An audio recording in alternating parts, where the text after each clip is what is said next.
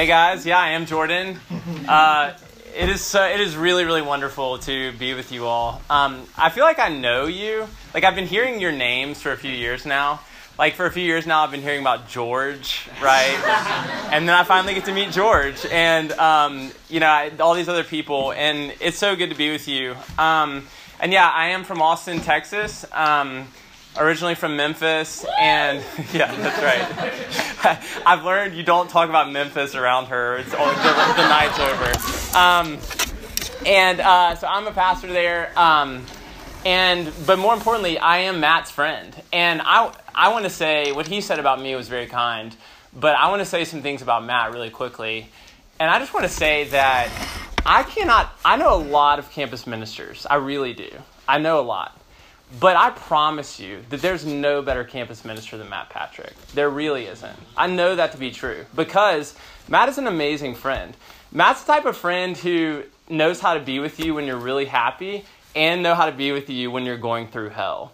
He's the type of person who can laugh with you and the person who can make you cry or laugh and then cry. He's the type of person who will drink a beer with you, then again he'll walk through hell with you. He's an amazing person. He's amazing friends, amazing campus minister. So you are very lucky. Um, the first thing I want to say is I don't know how all of you walk into the room tonight, okay? Like, I don't know why all of you are here. Uh, I know some of you are here because there's like a cute girl here, right? I know others of you are here because there's a cute boy here. Some of you are here because, like, you have questions about Christianity and you want to know if it's really true, right? You want to know if it's really true. Others of you believe that it's true, but you don't always experience it as true. So, again, I, I, just want to say that I know you all walk into the room in very different places, and I welcome that. I know Matt welcomes that as well. Okay? All right. So, um, I don't know if you know this or not, but a very large percentage of the Earth's surface is covered by water, right? 71% of the Earth's surface is covered by water. Do you know how much water there is in the world? If you take a if you take a, cu- a cubic mile, which is one mile by one mile, a cubic mile, there are 332 million cubic miles of water on our planet. That is a ton of water. In fact, to this day, you know, different projections they say that anywhere from 80 to 90% of the ocean floor is still undiscovered. We've never been down there. We don't know what's there. There's so much water, there's so much unknown. And if you read the Bible, sometimes it feels as if the Bible is also 71% water. Like if you read the Bible, there's water everywhere in the Bible. In the very beginning, in Genesis 1, before creation, it says God was hovering over the waters. In Exodus, Moses leads Egypt through the Red Sea. In Kings, Elijah leads Elisha through the Jordan River. In Numbers, Moses strikes a rock and water flows out. And especially in the Gospels, especially in the stories about Jesus, there's water everywhere. It's as if Jesus is always getting in a boat, he's crossing a lake, he's walking on water, he's calming a storm, he's turning water into wine. He's meeting the Samaritan woman at a well. He calls himself the living water. If you drink of me, you'll never thirst again. There's water everywhere. As Tertullian, an early church father, said, Jesus is never without water. And it's true. If you read the Gospels, it's true. But what does water mean? What does the water mean? Is it just water? Well, of course, it's not just water. So, in the Bible, sometimes water is calm and it's still. But sometimes water is chaotic and it's choppy. And therefore, sometimes water represents things like being clean, cleansed or purified. But other times, water seems to signify judgment.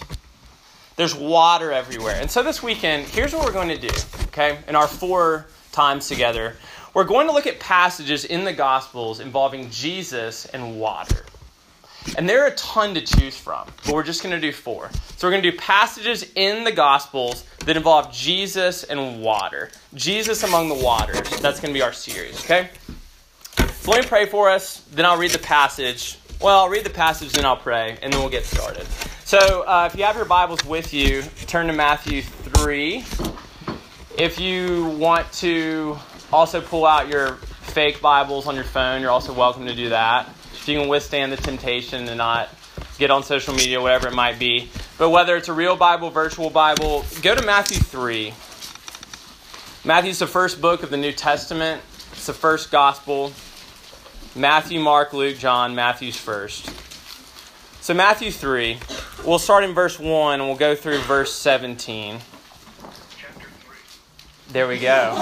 Someone is there. I don't know about the rest of you, but at least one person in this room has found it. Um, okay. Let me read for us. Let me read for us. In those days, John the Baptist came preaching in the wilderness of Judea Repent, for the kingdom of God is at hand. For this is he who is spoken of by the prophets Isaiah when he said, The voice of one crying in the wilderness, Prepare the way of the Lord, and make his path straight. Now John wore a garment of camel's hair and a leather belt around his waist, and his food was locusts and wild honey. And then Jerusalem and all Judea and all the region about the Jordan were going out to him and they were baptized by him in the Jordan River, confessing their sins. But when he saw many of the Pharisees and Sadducees coming to his baptism, he said to them, You brood of vipers, who warned you to flee from the wrath to come? Bear fruit in keeping with repentance. And do not presume to say to yourselves, We have Abraham as our father. For I tell you, God is able from these stones to raise up children for Abraham. Even now the axe is laid to the root of the trees, and every tree, therefore, that does not bear good fruit is cut down and thrown into the judgment. Excuse me, I thrown into the fire. I baptize you with water for repentance, but he who is coming after me is mightier than I, whose sandals I am not worthy to carry. He will baptize you with the Holy Spirit and fire. His winnowing fork is in his hand, and he will clear his threshing floor and gather his wheat into the barn but the shaft he will burn with unquenchable fire. Then Jesus came from Galilee to the Jordan to John to be baptized by him. And John would have prevented him, saying, I need to be baptized by you, and do you come to me? But Jesus answered him, Let it be so now, for thus it is, is fitting for us to fulfill all righteousness. And then he consented.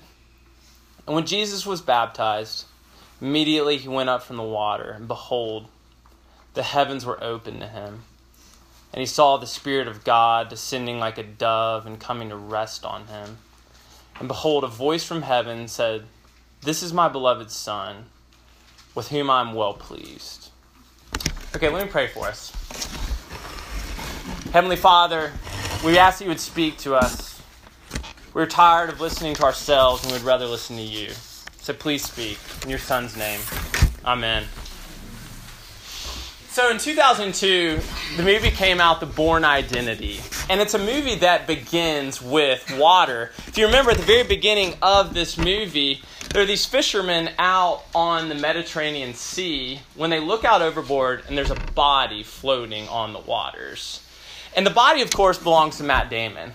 And Matt Damon, he looks good in The Bourne Identity, right? Like Matt Damon looks a little bit like Matt Patrick since he went on this running kick. Like he is cut, he's looking good. But here's the problem. Matt Damon also he's in bad shape. However good he might look on the outside, he's in bad shape in the inside. He's unconscious. He has two gunshot wounds in his back. He doesn't remember where he's been, why he has the wounds. He has no idea what is going on he's suffering from dissociative amnesia, which is a word you pre med students can tell me about later. And, he, and, and this amnesia, it's made him forget his, it's made him forget everything. It's made him forget who he is. He doesn't remember his past. He doesn't even remember his name. He remembers nothing. And I have to, I have to imagine that some of you, when you walk in here tonight, actually feel that way. You're four weeks into the semester, four or five weeks in, and yet you're already in the middle of the grind, right? You're in this grind of every day waking up and studying week after week, tests, papers, formals, semi formals, all the rest. And it makes you forget who you are. It makes you forget who you are. You become all of these things, all your deadlines, all your assignments, and it's disorienting. And you forget who you are. And one of the wonderful things about spaces and weekends like this is you get to rest, one, but you also get to regain your bearings and you get to remember who you are. And tonight, I want us to get our bearings. I want us to get our bearings about who we are as Christians. And to do that, we're going to look at baptism. we're going to look at the waters of baptism. Two points John's baptism, and then Jesus' baptism. Okay? John's baptism, Jesus' baptism. First John's baptism. Well, if you go to the opening verses of our passage, you'll meet this man, John the Baptist. And you immediately see that John the Baptist is not a normal person. Okay? Look at verse 4. Now, John wore a garment of camel's hair and a leather belt around his waist, and his food was locusts and wild honey. Okay? Like, if you're in a fraternity, let's be honest. If John the Baptist shows up at your rush event, he is not getting a bid. All right? Like, John the Baptist is showing up, he's wearing like cargo shorts, he's wearing like off brand tennis shoes, like, he kind of smells weird, he eats weird. John the Baptist is not normal. He's not normal. But what if, what if that's actually intentional?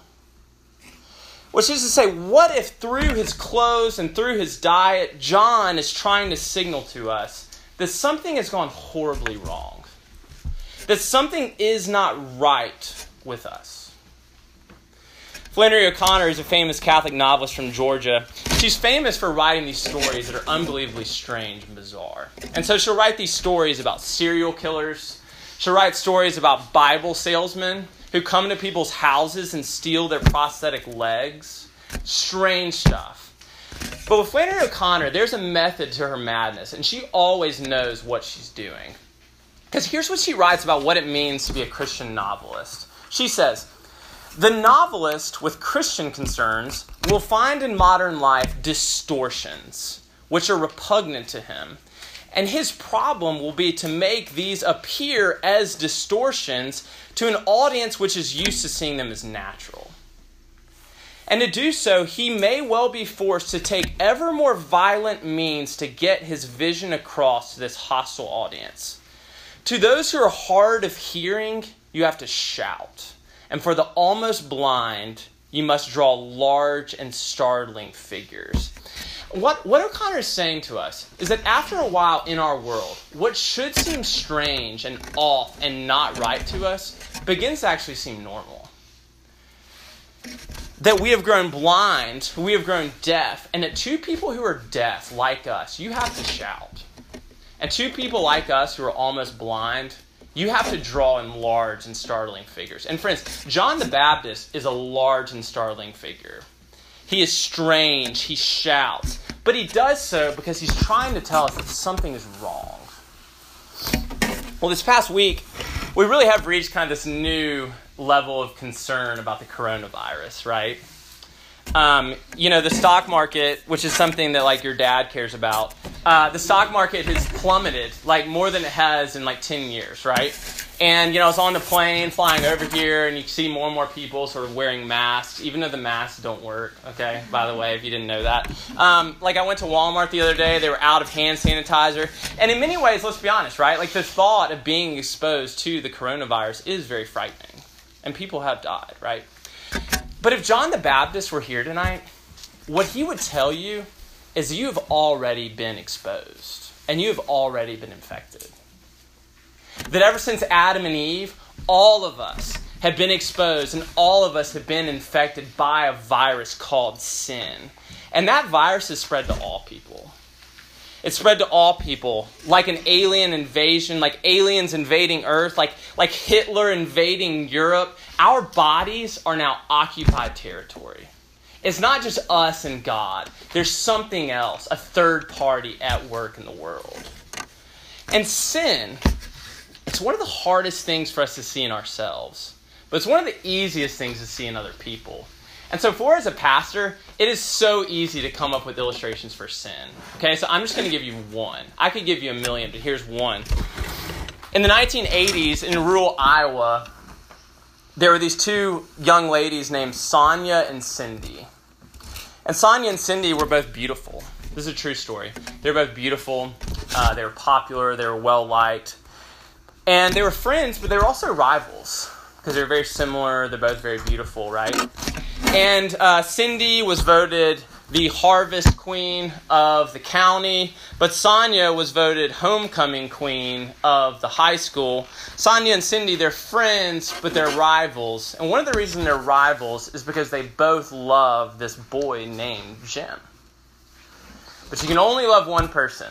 And so Jim chooses Sonia. In fact, after a while, after a few years, Jim and Sonia were engaged to be married, but they never got married. Because one night, Cindy went and found Sonia and strangled her to death. Here's the point we're not alone in this world. And when we do horrible things, it is very clear that something else is acting upon us.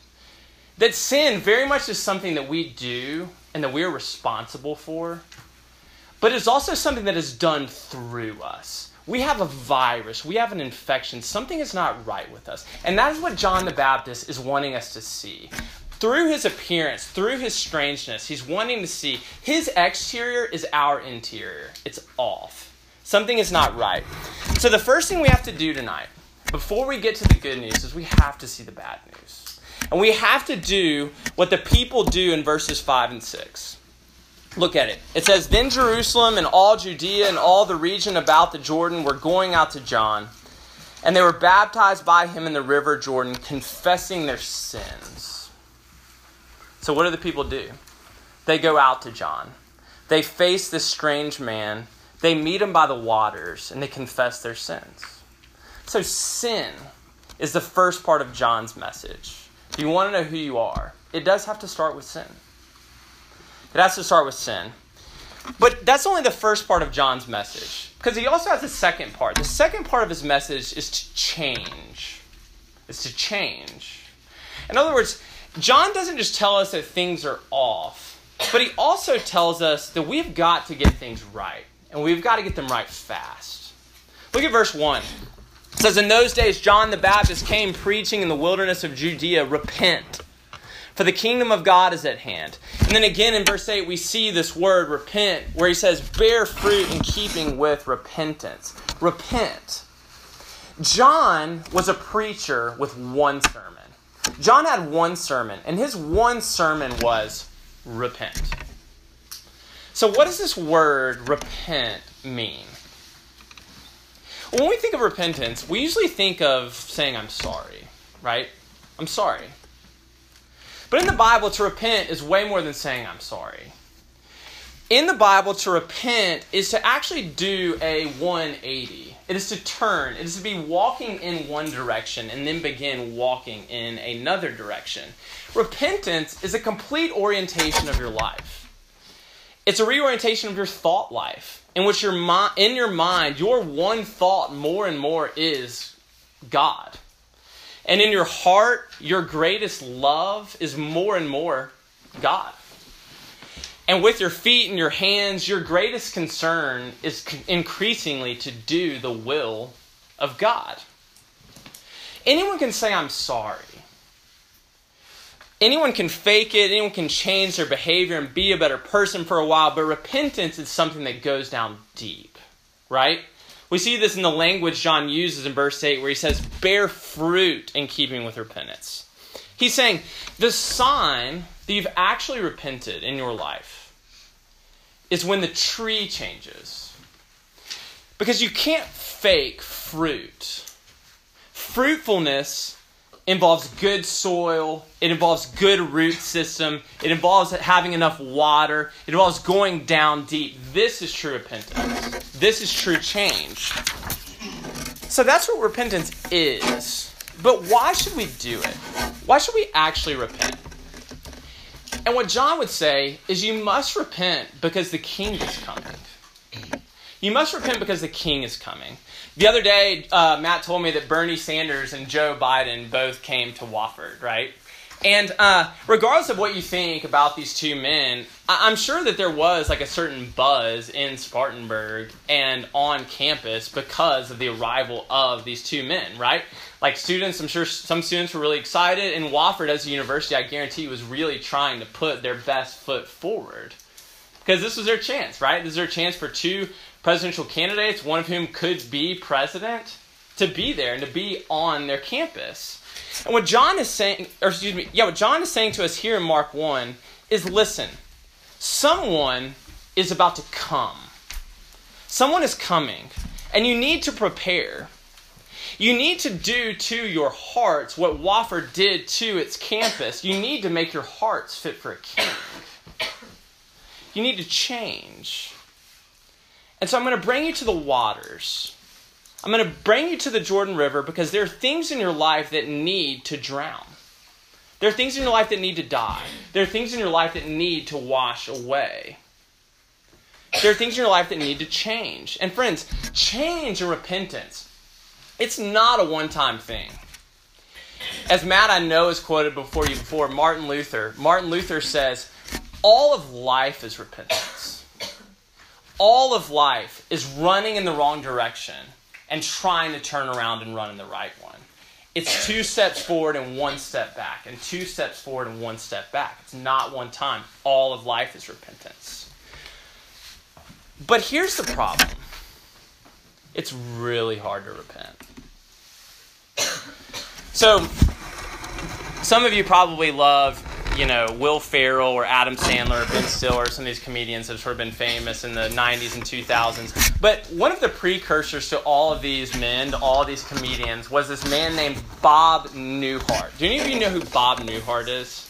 No one knows Bob Newhart. Bob Newhart was a very famous comedian in the 80s, okay?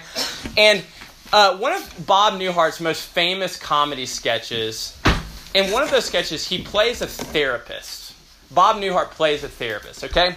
And in the skit, this woman named Catherine comes to see Bob in his office, and Catherine has major issues, all right? So she sits down in her chair and she tells Bob, I have this fear of being buried alive in a box.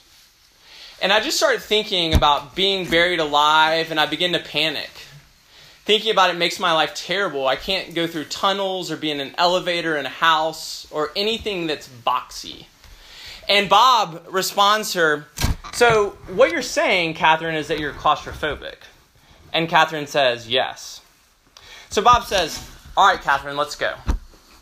I'm going to say two words to you, and I want you to listen to them very, very carefully. And then I want you to take them out of the office with you and incorporate them into your life. Are you ready? Here they are. Here are the two words Stop it. S T O P, new word, I T, stop it. Okay? and and Catherine is like undone, and she's like scrambling for like a piece of paper to like write down these words. And like the joke, right, is that Bob Newhart is this horrible therapist, right? Like, but but here's actually like what's true about the skit.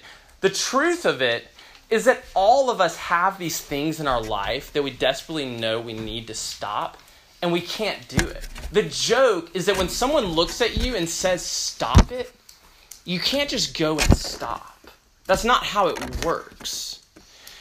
All of you know you have things you need to change.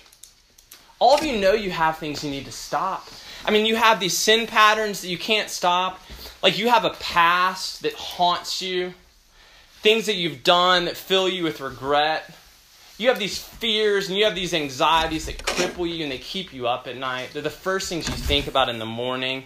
And then to make matters worse, like you have the voice of Bob Newhart in your head telling you, stop it. Stop it. Be different. Change. And you can't. And you feel stuck.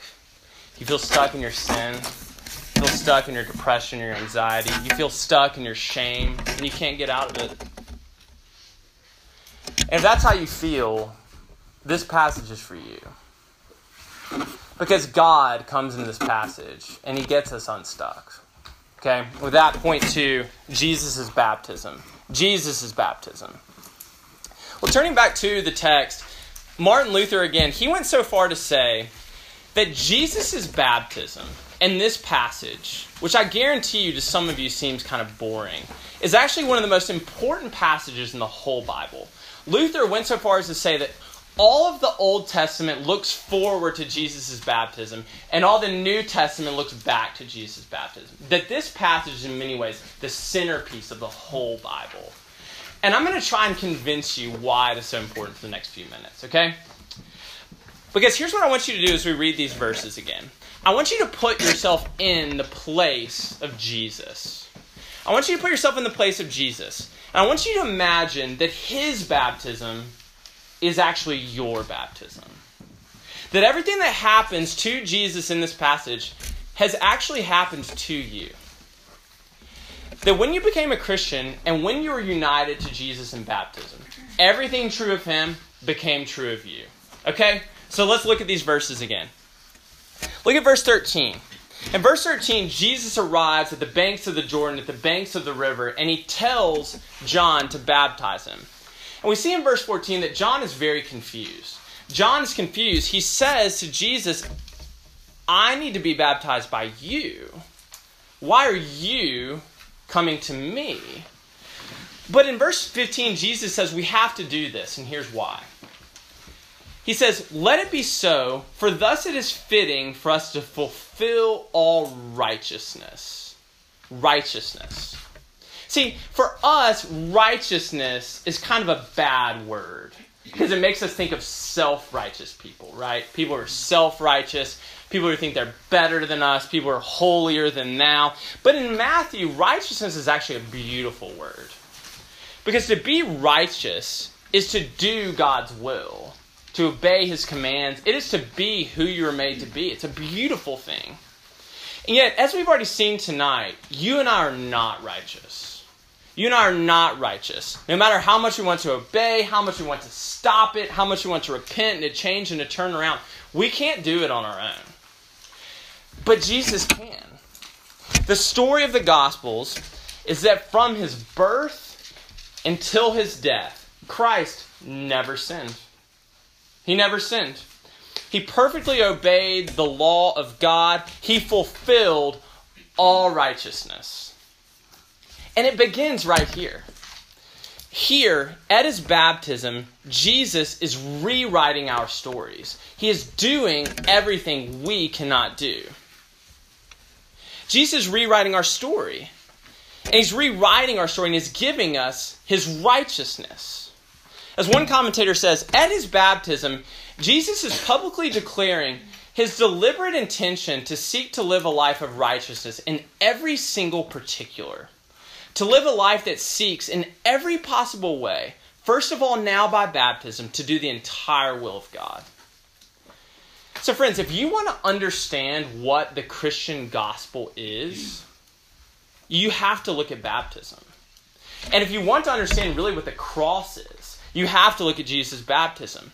Because in the same way Jesus takes on a baptism for sinners, a baptism that John said, You don't need this. In the same way, he also took on a cross meant for sinners, a cross he did not deserve. The one who never sinned identifies with us in our sin. And then there's the death part. In the same way, Christ is here plunged and drowned beneath the waters of the Jordan at his baptism. He is plunged beneath the waters of death on the cross. And so, baptism shows us the cross. Baptism is the cross. Jesus drowning so that we might be raised. Jesus dying so that we might live. Jesus fulfilling all righteousness because left to ourselves, you and I don't have a shot. Okay? So, the very first thing that Jesus does here as he rewrites our stories is he gives us his righteousness. He gives us a new righteousness. But at your baptism, you didn't just receive Jesus' righteousness, you also received a new power within you. You received a new power.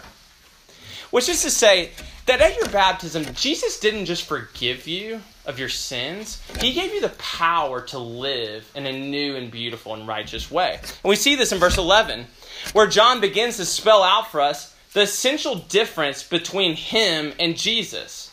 Verse 11, John says, I baptize you with water for repentance, but He who is coming after me is mightier than I, because He will baptize you with the Holy Spirit. And we see this is exactly what happens in verse 16. The Spirit arrives. It says, And when Jesus would, was baptized immediately, he went up from the water, and behold, the heavens were opened to him, and he saw the Spirit of God descending on him like a dove. See, friends, John's baptism is fine. It's a baptism of repentance. John comes to us and he says, Stop and be different, repent and change. You're a sinner. And that's all fine and good. But John does not give us the ability or the power to actually change. John's baptism is not enough. But at Jesus' baptism, we actually get the power to change. We get the power to actually stop it and to actually repent and actually return to God and live a righteous life. As the theologian F.D. Bruner says, John can do a great deal. He can preach God's law of repentance, he can prepare the way, he can baptize, he can receive confession. But John cannot forgive sins or give the Holy Spirit. John cannot remove our main problem or impart our main resource, which is the Spirit. So John's baptism is a lot like God's law and his rules. There's nothing wrong with them. They're good. They remind us all God has done for us and all the ways we've fallen short. But Jesus' baptism is the gospel. Is the good news that you are forgiven for falling short and you've finally been given the power to get unstuck and to change. The third thing we get as Jesus rewrites our stories here at his baptism is we not only get a new righteousness and a new power in our bones, but we also get a new identity. You also get a new identity. And we see this in verse 17. Listen to the words that God the Father, the one who created the universe, the one who said, Let there be light, and there was light, who said, Let there be a world, and there was a world, who said, Let there be trees, and there were trees, that God calls out from the heavens and speaks over Jesus. You are my son, my beloved son, with whom I'm well pleased. As others have pointed out, God the Father, the God of the universe, he only speaks publicly two times in the Gospels. He does it right here at Jesus' baptism he does it one more time at Jesus' transfiguration. And both times, the only two times, God says the same exact thing. He looks down at Jesus and said, This is my beloved Son, with whom I'm well pleased. And friends, in your salvation and in your baptism, the God of the universe looks down at you and says the exact same thing. He looks down at you and says, you are my son, and I'm pleased with you. You're my daughter, and you're lovely.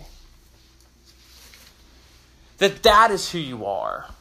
You're a son and you're a daughter of the king. You are not sin. You're not your past. You are not stop it. You're not your grades. You're not a Wofford student. You're not a Kappa Sig. You are not a Chi Omega, wherever it might be. You're a son and you're a daughter of the King. That is who you are. And God, He doesn't just put up with you, He's actually pleased with you. He actually delights in you. He thinks that this world business would not have been complete without you. So from now on, here's what I want you to do. Okay? College is a disorienting time. It's very disorienting. You're like Matt Damon and you're thrown out to the waters and you don't know who you are or where you've come from. Okay? And you get lost in the grind. You get lost in the grind of tests and assignments and quizzes and projects and resume building and finding internships, formals, semi formals, date parties. And when that happens, when you forget who you are, you have to look back to the waters. You have to look back to the baptism. When you feel dead, when you feel stuck, when you feel like you're drowning, look back to your baptism. Look back to Jesus' baptism. Look back to the place where everything that happens to him happens to you, where you get his righteousness, where you get his power, and you get his identity. Your story is water. You have been cleansed, you've been forgiven, and you've been washed of all your sins. Okay? All right, let's pray. Heavenly Father, as we begin our exploration tonight and as we meet you at the waters, we do pray that you would remind us who we are. That there's something deeply wrong with us, that uh, things are not right in our heart and in our world, but we can change. we can change by the grace and power of your gospel, and you have changed us in Christ. You've forgiven us and you've washed us. We thank you for that. In your son's name, amen.